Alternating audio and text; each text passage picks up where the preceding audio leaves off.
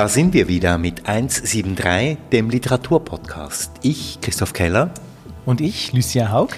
Und Marion Regenscheid. Ja, wir blicken zurück auf eine Woche, in der wir uns vielleicht immer noch mit Dorothee Elmiger beschäftigt haben, mit ihrem Buch Aus der Zuckerfabrik. Wie hast du diese Woche verbracht in Begleitung mit Dorothee Elmiger, Maria? Ich habe mich auf die Suche gemacht, meine Lieblingssüßspeise zu finden. Und? Ha, aus einem Mund? zu welchem Resultat bist du gekommen? Also ich weiß von Dorothee Elmiger, dass sie am liebsten diese klebrigen ähm, Erdbeeren hat, die sie in diesen Plastikboxen ähm, beim Kiosk zu finden gibt. Und äh, natürlich habe ich erst einmal die ausprobiert. Am allerliebsten mag ich doch diese sauren Schlangen. Bei mir stand, äh, heute, stand die ganze Woche ein Bienenstich im Kühlschrank. Es ist auch verrückt, ein Bienenstich. Ist das mit dieser Vanillesoße Ja, drin? das war so eine Riesentorte und ich habe die so ein bisschen, ein bisschen nach, nach und nach habe ich die gegessen. Ähm, und äh, es ist mir aber so ergangen, dass ich beim im Nachhall dieses Buches äh, eigentlich eher so meine privatdetektivischen Gene wiederentdeckt habe, ähm, dass ich das Gefühl hatte, alles hat miteinander äh, ähm, einen, einen Zusammenhang. Was für privatdetektivische Gene? Mein, mein Großvater war von Beruf Privatdetektiv und äh, irgendwie hoffe ich, dass ich es geerbt habe. Jedenfalls ist es wie so ein Blick, den man, glaube ich, an- und abschalten kann, äh, der einen wahrscheinlich irgendwie auch ein bisschen in Richtung äh, äh, seltsame ähm, äh, Geisteszustände führen kann, äh, in denen man Zusammenhänge sieht, die man eigentlich nicht sehen kann. Äh, so ist es mir mit dem Bienenstich ergangen. Mein Opa konnte Wasseradern entdecken. Hm, siehst du, sie hätten sich zusammentun sollen. Ja, beiden. stimmt. Das wäre ein Dr- ein Dreamteam gewesen. Ja, und jetzt wollen wir Zucker finden, oder ja, wir wollen Christoph? wissen von dir, Christoph, wie es dir gegangen die Woche? Ja, ich meine, sowohl der Privatdetektiv wie der Wünschelroutengänger, der will ja auf eines hinaus. Aber eigentlich will ja Dorothee Elmiger in ihrem Buch auf alles hinaus. Und so bin ich auch durch diese Woche gegangen, eigentlich mit diesem kaleidoskopischen Blick, den du ja, äh, Marion, in der letzten Ausgabe erwähnt hast. Also dieser Versuch, mir mal alles ein Stück weit zusammenzudenken. Und damit bin ich immer noch nicht am Ende.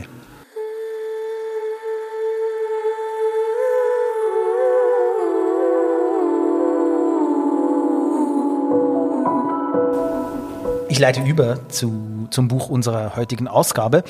Ähm, und zwar freue ich mich sehr über dieses Buch. Äh, es ist unsere erste Übersetzung ins Deutsche, muss man vielleicht sagen, da es in anderen äh, literaturkritischen Formaten manchmal vergessen geht, dass man eigentlich Übersetzungen bespricht. Wir tun das heute. Ähm, es ist aber auch unser erstes Tagebuch, äh, unser erstes fiktionales Tagebuch. Wir sprechen über Antonia, Tagebuch 1965 bis 1966, geschrieben von Gabriela Zalapi, im Rotpunkt Verlag erschienen und übersetzt hat das Buch Claudia Steinitz. Ja, und es ist eine tolle Übersetzung, eine sehr stimmige Übersetzung. Ähm, vielleicht zwei Worte zu Gabriela Salapi. Gabriela Salapi ist in Mailand geboren, hat italienische, englische und Schweizer Wurzeln. Ich weiß gar nicht, wie viele Sprachen sie spricht. Sie absolvierte die Haute École d'Art et de Design in Genf. Sie ist bildende Künstlerin und Schriftstellerin und lebt in Paris. Ja, und in diesem ersten Roman, den wir vor uns äh, haben, verwebt sie ihre eigene Familiengeschichte mit Fiktion. Und ich glaube, das wird auch ein Thema sein unserer Diskussion hier, nämlich wie verwebt man eine eigene Familiengeschichte mit Fiktion und dazu noch in der Form eines Tagebuchs. Ja, äh, was ist wahr, was ist erdichtet, ähm, was kann überhaupt wahr sein, was kann die Vergangenheit über das Heute und über das Morgen aussagen. Darüber habe ich auch mit Gabriela Zalapi gesprochen. Ähm, dazu mehr später im, im Podcast.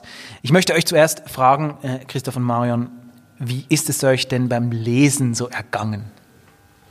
Ich fand es eine sehr angenehme und schöne Lektüre. Es ist ein Buch, das für sich sehr geschlossen wirkt. Wir erleben eine Familiengeschichte, erzählt aus der Perspektive von Antonia, eine junge Frau, die hier 29 Jahre alt ist und eigentlich auf der Suche ist nach sich selber, aber dafür einen ganz anderen Weg wählt als ähm, in dem Buch von Gian Atta, das wir hier auch schon besprochen haben. Es ist in einer Tagebuchform geschrieben und ich muss echt sagen, beim ersten Lesedurchgang hat es mir enorm gut gefallen und in der zweiten Runde habe ich manchmal ein bisschen an der Authentizität ähm, gezweifelt, ehrlich gesagt, weil mir erst dann aufgegangen ist, dass diese junge Frau mehr oder weniger gleich alt ist wie ich selber und dann hatte ich plötzlich Mühe, mich überhaupt noch in diese Zeit versetzen zu können, die ich nicht kenne. Und in dieser Auseinandersetzung mit dem, was Antonia hier erlebt und mit mir selber, entstanden dann plötzlich Brüche. Ja, und ich habe das tatsächlich gelesen wie einen Roman, äh, dieses äh, Tagebuch.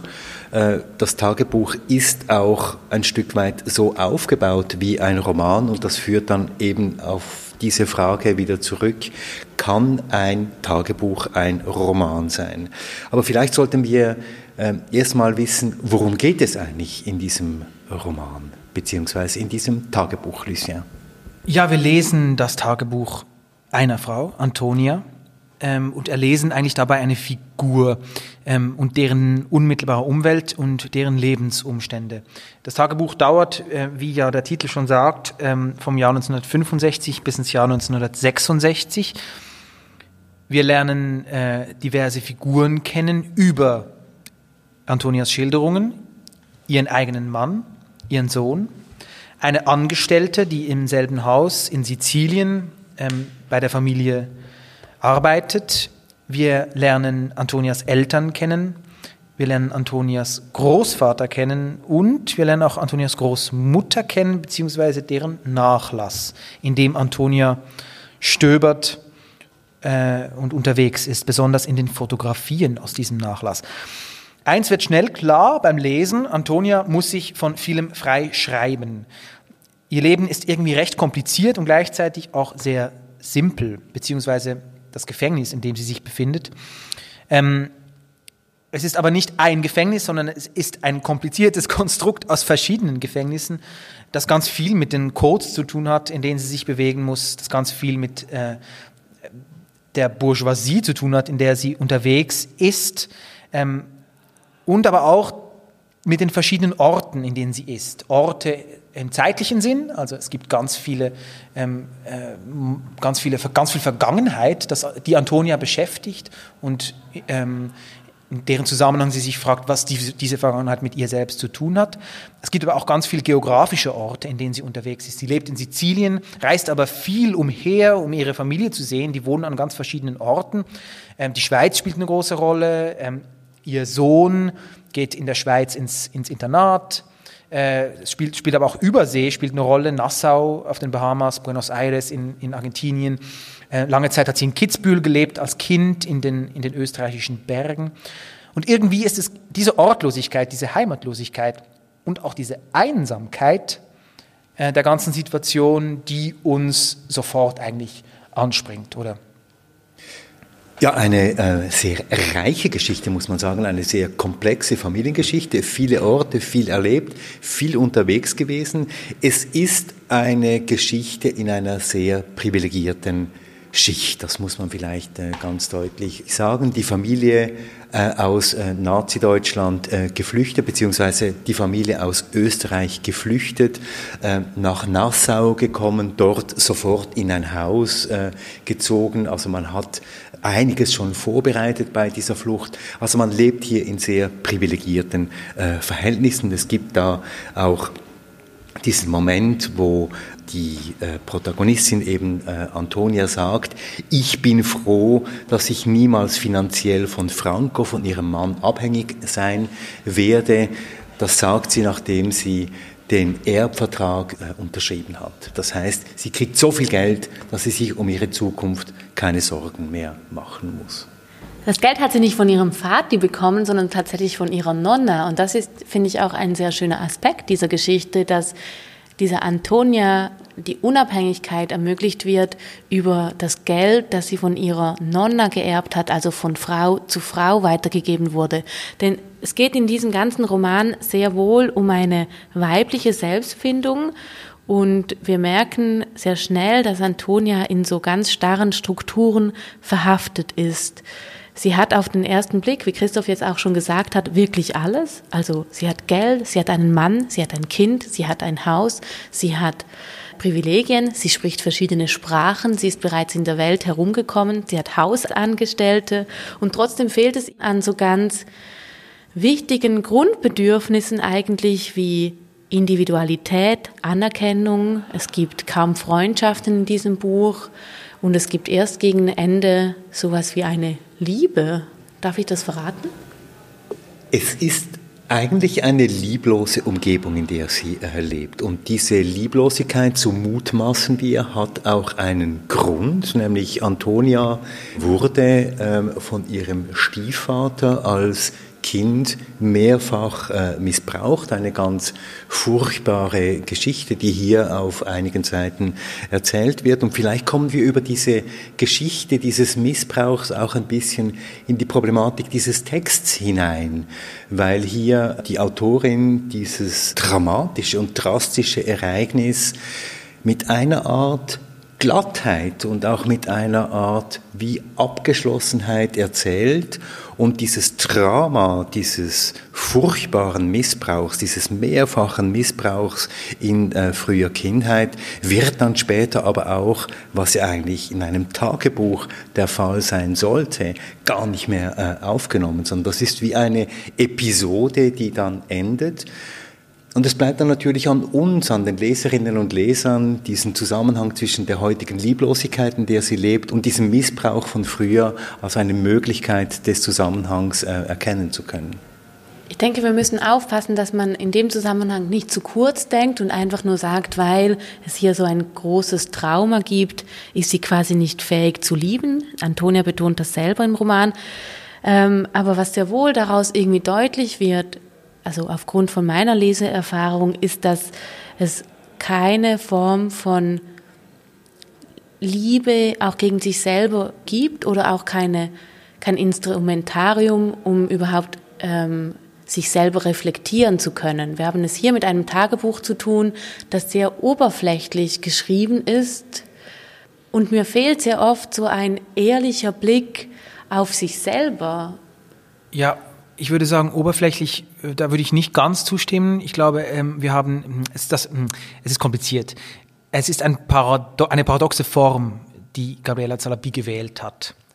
Im Umschlag des Buches wird uns verraten, dass es ähm, ihre eigene Familiengeschichte ist. Das macht natürlich was mit uns als Leserinnen.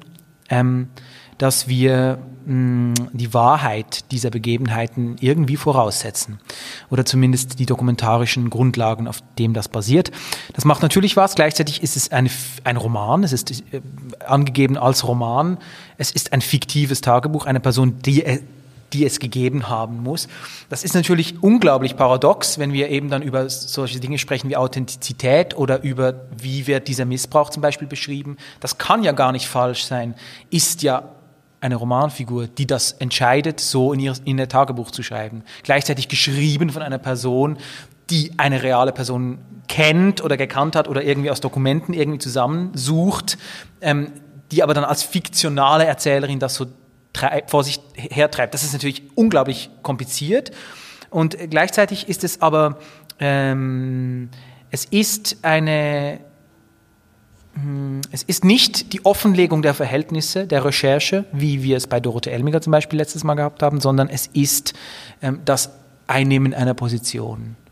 Und ich glaube aber, dass man trotzdem sagen kann, dass ähm, da noch genug Leerstellen offen bleiben, dass genug Lücken da sind, die man vielleicht sich anders gefüllt vorstellen könnte. Aber diese Figur der Antonia ist ja in ähm, eine reale Figur, die in den Archiven dieser Familie Salapi, so zumindest erzählt das äh, die Autorin äh, Gabriela Salapi in einem Interview tatsächlich vorkommt. Und die lebten, das dürfen wir nicht vergessen, in diesen 60er Jahren. Und diese 60er Jahre waren ja nicht mehr ganz so schlimm wie die 50er Jahre, aber für die Frauen dieser Zeit eine unglaublich hermetische Zeit. Und ich würde sogar behaupten, schichtübergreifend. Also da kommt es wahrscheinlich nicht wahnsinnig darauf an, ob man jetzt zu einer Oberschicht gehört oder zu einer Mittelschicht oder wo auch immer. Es war eine sehr harte Zeit äh, für äh, Frauen. Und da finde ich es interessant, wie Gabriela Salapi eben das schildert, wie sich eigentlich rund um diese Figur der Antonia herum alle Möglichkeiten immer wieder schließen, weil sich Männer miteinander solidarisieren. Da gibt es diesen Moment, wo sie sich ihrem Vati ähm, anvertraut und ihm erzählen will oder auch erzählt, dass sie eigentlich unglücklich ist mit ihrem Franco und eigentlich aus dieser Ehe ausbrechen möchte. Und was passiert? Der Vati weist sie zurück und im nächsten Schritt solidarisiert er sich äh, mit ihrem Mann. Und diese furchtbaren Momente finde ich schon in aller, wie soll ich sagen, in aller ähm, Romanhaftigkeit, die eben vielleicht diesem Tagebuch nicht ganz entspricht, finde ich das schon eine interessante Momentaufnahme von dem, was diese 60er Jahre gewesen sein könnten.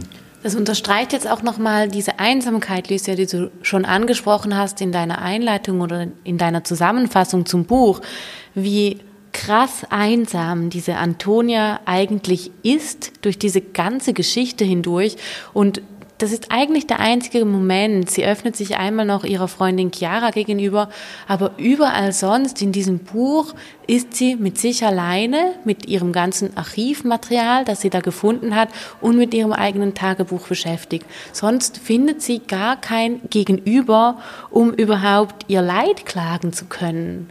Ja, und ähm, was sie dann daraus im Tagebuch macht, ist eben die einzige Kraft, die, die uns auch erreichen kann als Leserinnen und Leser. Das ist auch interessant. Es gibt ja keinen Metatext dazwischen, sondern es gibt nur diese Stimme, oder?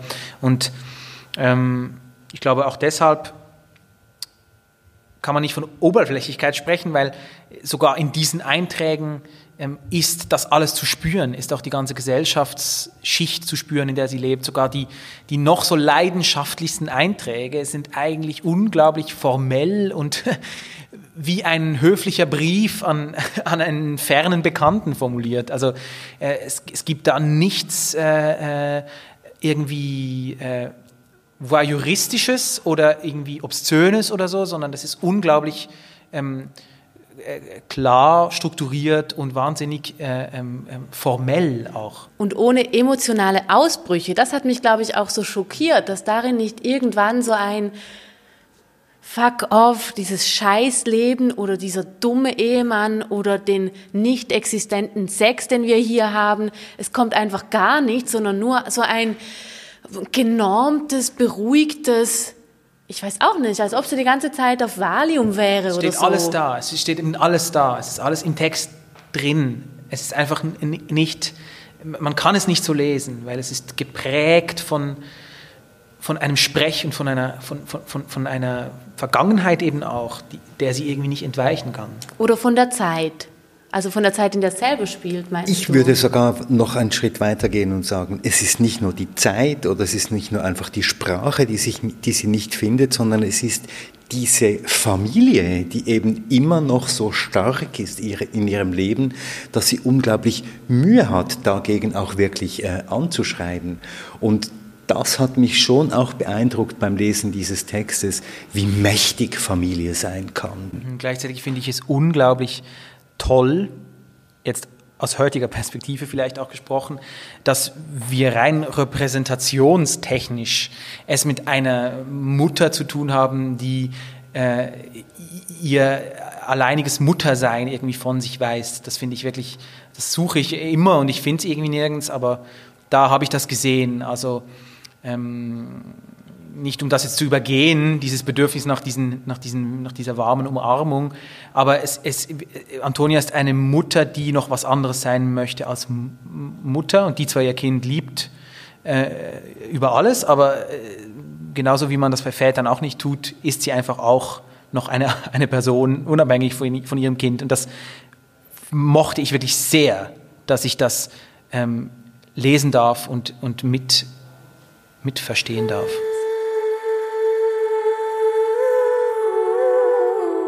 Aber wir haben dir ja, Lucien, eine Challenge mit auf den Weg gegeben für dieses Gespräch mit Gabriela Salapi. Und wie lautete die? Wir wollten von dir wissen, ist Schreiben eine Befreiung? Ihr habt mich leiden lassen. Als erstes habe ich äh, Gabriela Salapi gefragt, äh, warum sie die Form des Tagebuchs für diesen Roman gewählt hat. J'ai choisi d'écrire un, un, journal intime parce que c'était la manière euh, que j'ai trouvé. J'ai cherché différentes formes de narration. Ich habe das Tagebuch gewählt, nachdem ich verschiedene andere Formen ausprobiert hatte, weil ich so der Protagonistin am nächsten kommen konnte.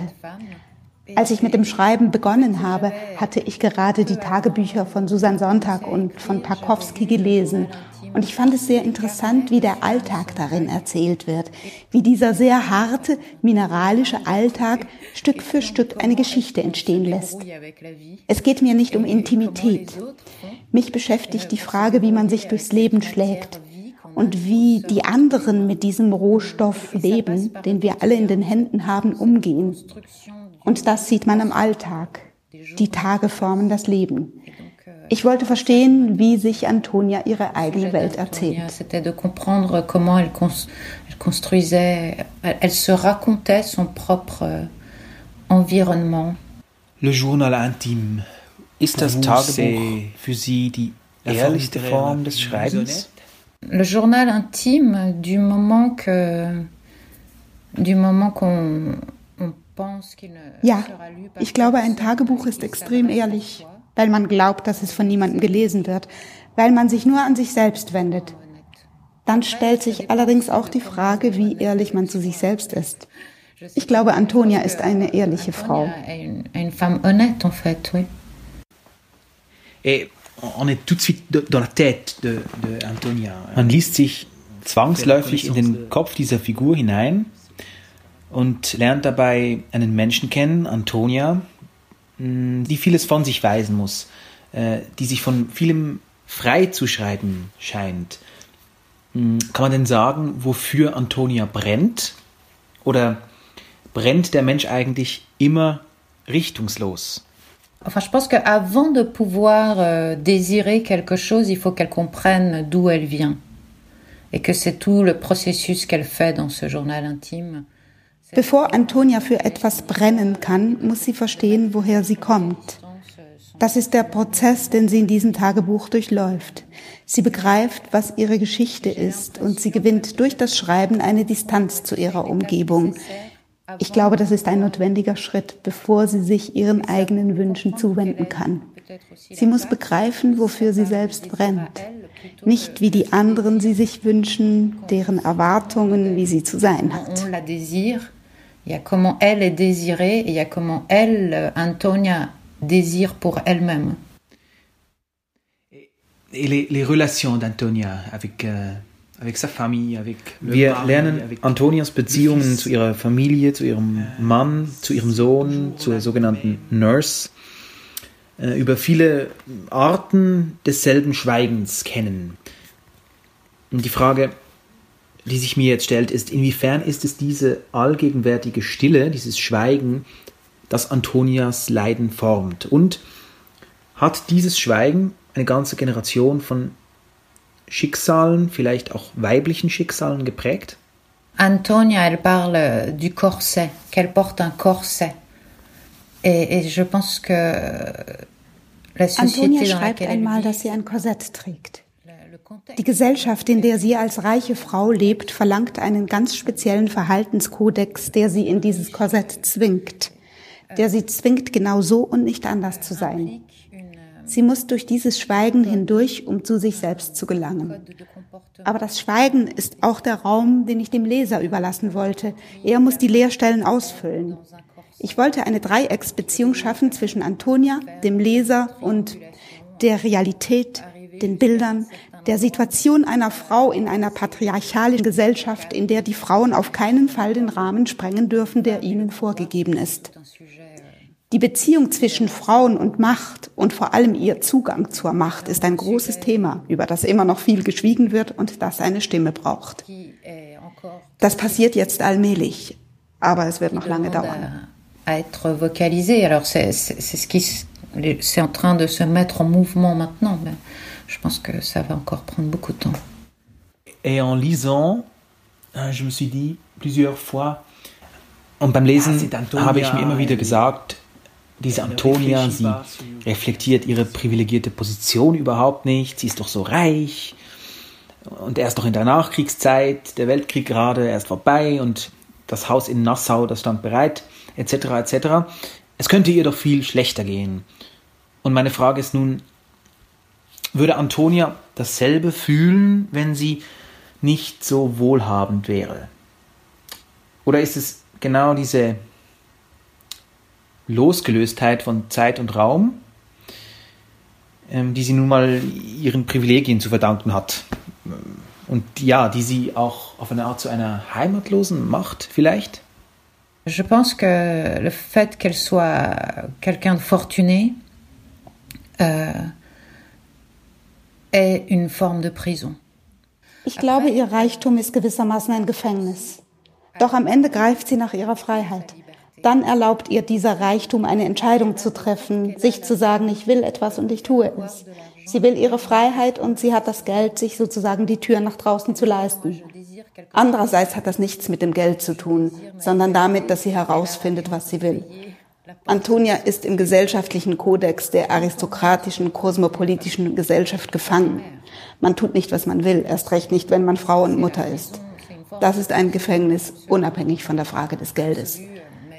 Eine Bäuerin muss ihren Anteil Arbeit leisten, damit die Familie überlebt. Sie ist Mutter, kümmert sich um den Ehemann, die Großmutter. Ich glaube, das ist keine Frage des Geldes. Freiheit ist teuer, unabhängig vom gesellschaftlichen Kontext. Freiheit hat einen Preis. Für jeden. Je pense que c'est pas une question d'argent en réalité. La liberté, ça coûte cher. La liberté coûte cher, quel que, quel que soit le, quel que soit le contexte social. C'est un prix, la liberté. Et il faut, et personne n'y échappe à ça, je pense. Et il y a euh, ce Moment très important et très nostalgique, äh, où Antonia, elle, elle es gibt diesen Moment, äh, diesen schönen und doch äh, nostalgischen Moment des Hervorkramens äh, alter Fotografien der eigenen Familie. Ähm, den kennen wir alle, diesen Moment. Nicht nur Antonia. Und als Archivarin, die sie ja eigentlich sind, als Verfasserin dieses Romans, meine sechste Frage, ist es das Aufsuchen und, und das Verstehen der Vergangenheit, vielleicht auch der eigenen Vergangenheit, das die Zukunft erst prägen kann oder dass es einem erlaubt, tatsächlich in die Zukunft zu gehen? Je pense que c'est Pour moi, en tout cas, je ne veux pas parler pour euh, tout le monde, parce que je ne sais pas. Euh, pour moi, c'est important de savoir d'où je viens. Ich möchte nicht für alle sprechen. Mir ist es wichtig zu wissen, woher ich komme, so viel wie möglich darüber zu erfahren. Ich suche. Ehrlich gesagt weiß ich nicht, wie man mit dieser Vergangenheit umgehen soll. Im Buch gibt es einen Moment, dass sich Antonia fragt, ob sie nicht alles verbrennen und weitergehen sollte. Aber ich glaube nicht, dass es so einfach ist, sich davon zu befreien.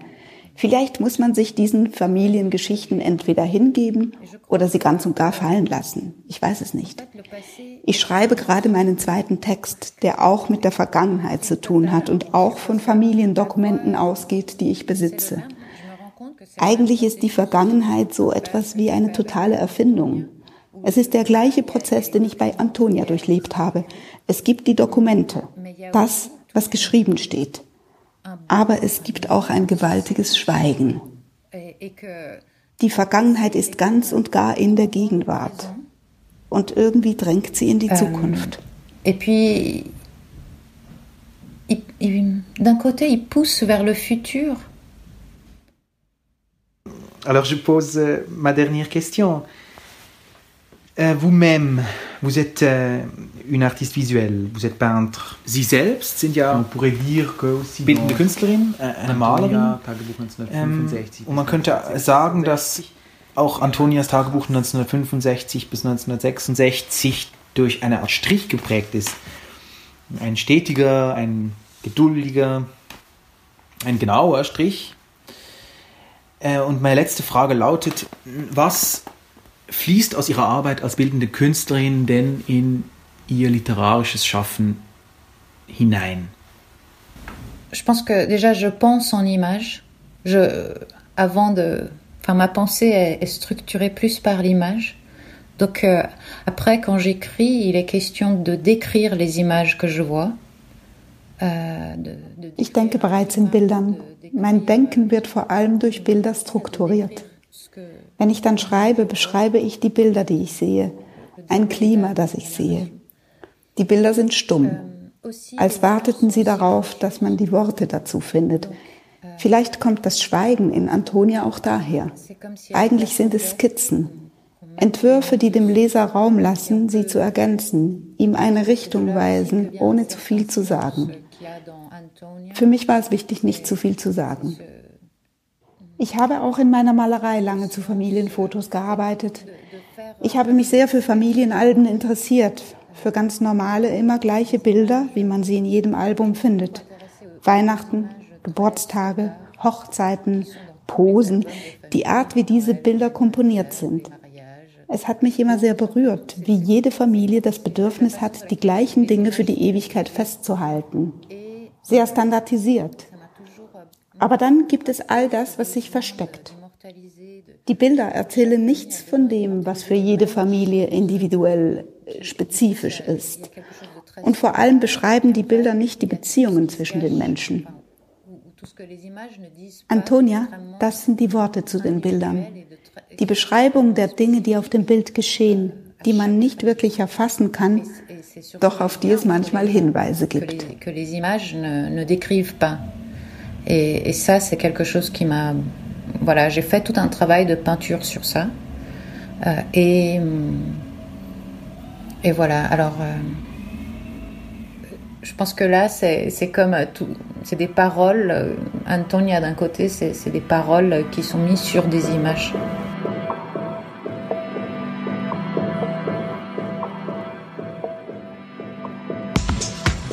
Ja, Lucien, vielen Dank. Äh, tolles Gespräch und ich würde sagen, Challenge erfüllt, weil ich, du hast äh, Gabriela Salapi an äh, einem Punkt gebracht, wo sie wie selber eingestehen musste, eigentlich kriegt sie diesen Gegenstand nicht wirklich zu fassen.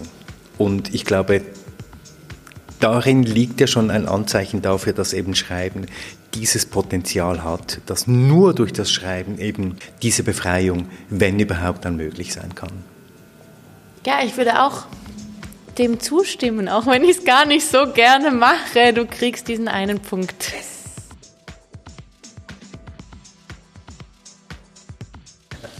Für mich eine der interessantesten Antworten unter vielen interessanten Antworten äh, war die Antwort auf die Frage, ob sie findet, dass Antonia ehrlich ist.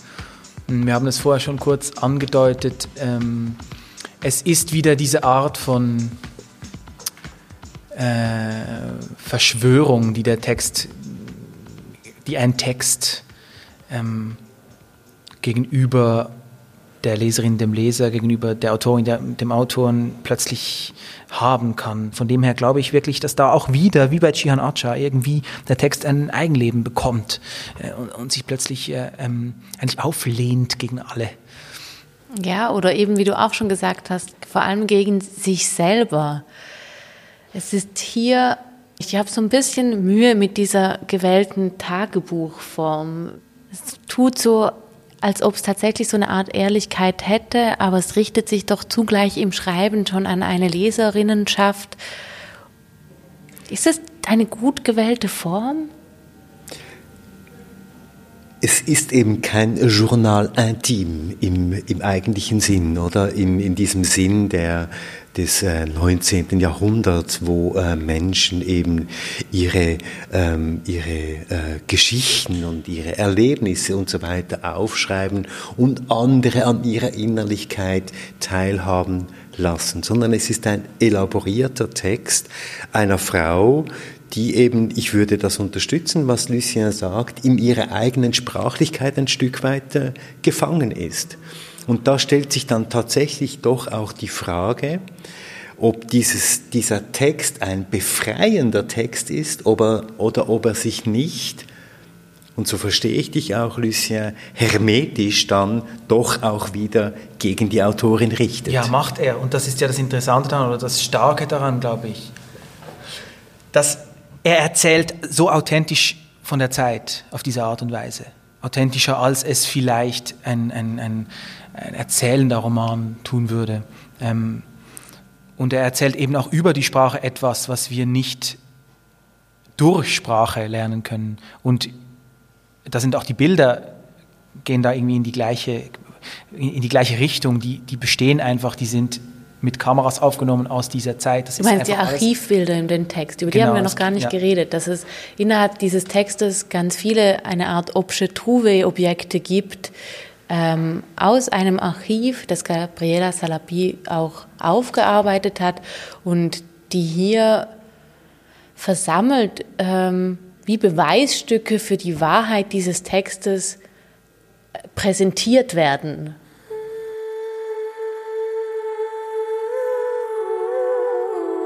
Interessant, was dieses Buch alles für Reflexionen nur schon bei uns dreien ausgelöst hat. Also wir sind natürlich sehr gespannt auch auf eure Reaktionen auf dieses Buch. Es ist kein Buch, das 173 Seiten lang ist, nicht 1730 Seiten lang, sondern nur 104 Seiten lang, aber ein dichtes, ein spannendes Buch. Jetzt, Marion, wie geht es denn weiter? Das nächste Mal sprechen wir über das Buch von Meral Kureishi, Fünf Jahreszeiten. Es ist ein Buch, das schon 2018 das erste Mal angekündigt wurde und jetzt 2020 zum Ende von diesem doch sehr seltsamen Jahr endlich vor uns liegt. 173 der, der Literaturpodcast. das ist der Literaturpodcast mit der geheimen Zahlenbotschaft. Wer es herausfindet, kriegt ein Buch geschenkt. Das wiederholen wir jedes Mal. Aber noch niemand hat uns geschrieben. Wollt ihr eigentlich keine Bücher? Er oder sie kriegt das Buch geschenkt, das wir besprochen haben. Einfach eine Mail schreiben an mail at 173.ch. Wir schicken das Buch mit Originalnotizen und Anstreichungen, diesmal von Lucien Haug. 173, das ist der Literaturpodcast, den wir zu hören kriegen auf auf Apple Podcast, auf Spotify, auf podcastlab.ch, auf buchbasel.ch und ähm, ja, wie jedes Mal, schreibt uns eine E-Mail auf mail at 173.ch mit euren Anmerkungen, mit Kritik und mit euren Inputs und natürlich auch mit Buchtipps. Danke, Lucien. Danke, Christoph. Danke, Marion. Danke, Christoph. Danke, Lucien. Danke, Marion. Bis bald.